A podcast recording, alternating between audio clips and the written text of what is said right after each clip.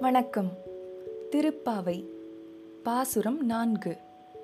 ஆழிமழை கண்ணா ஒன்று நீ கைக்கரவேல்.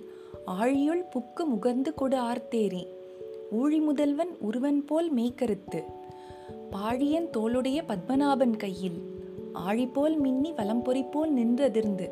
தாழாதே சார்ங்க முதைத்த சரமழை போல். வாழ உலகினில் பெய்திதாய். நாங்களும் மார்கழி நீராட மகிழ்ந்தேலோர் எம்பாவாய். பொருள். மேகத்திற்கு அதிபதியான பிரஜன்யனே நாங்கள் சொல்வதை கேள். உன்னிடம் ஒரு சொட்டு தண்ணீரை கூட வைத்துக் கொள்ளாதே.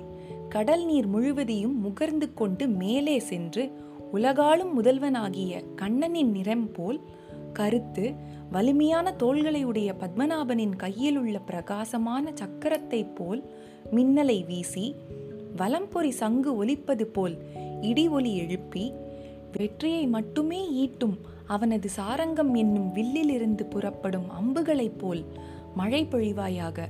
அம்மழையால் நாங்கள் இவ்வுலகில் மகிழ்வுடன் வாழ்வோம். மார்கழி நீராடலுக்காக எல்லா நீர்நிலைகளையும் நிரப்பி எங்களை மகிழ்ச்சியடைய செய்வாயாக. விளக்கம்.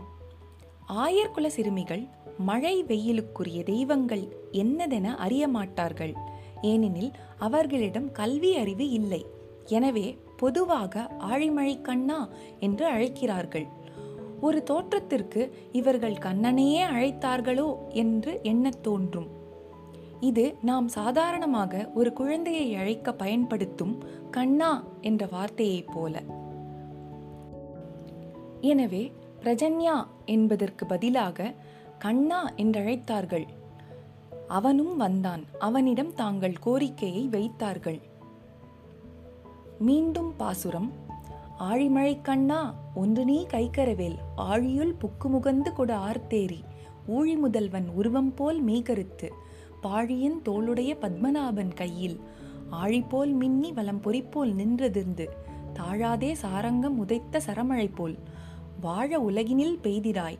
நாங்களும் மார்கழி நீராட மகிழ்ந்தேலோர் எம்பாவாய் நன்றி.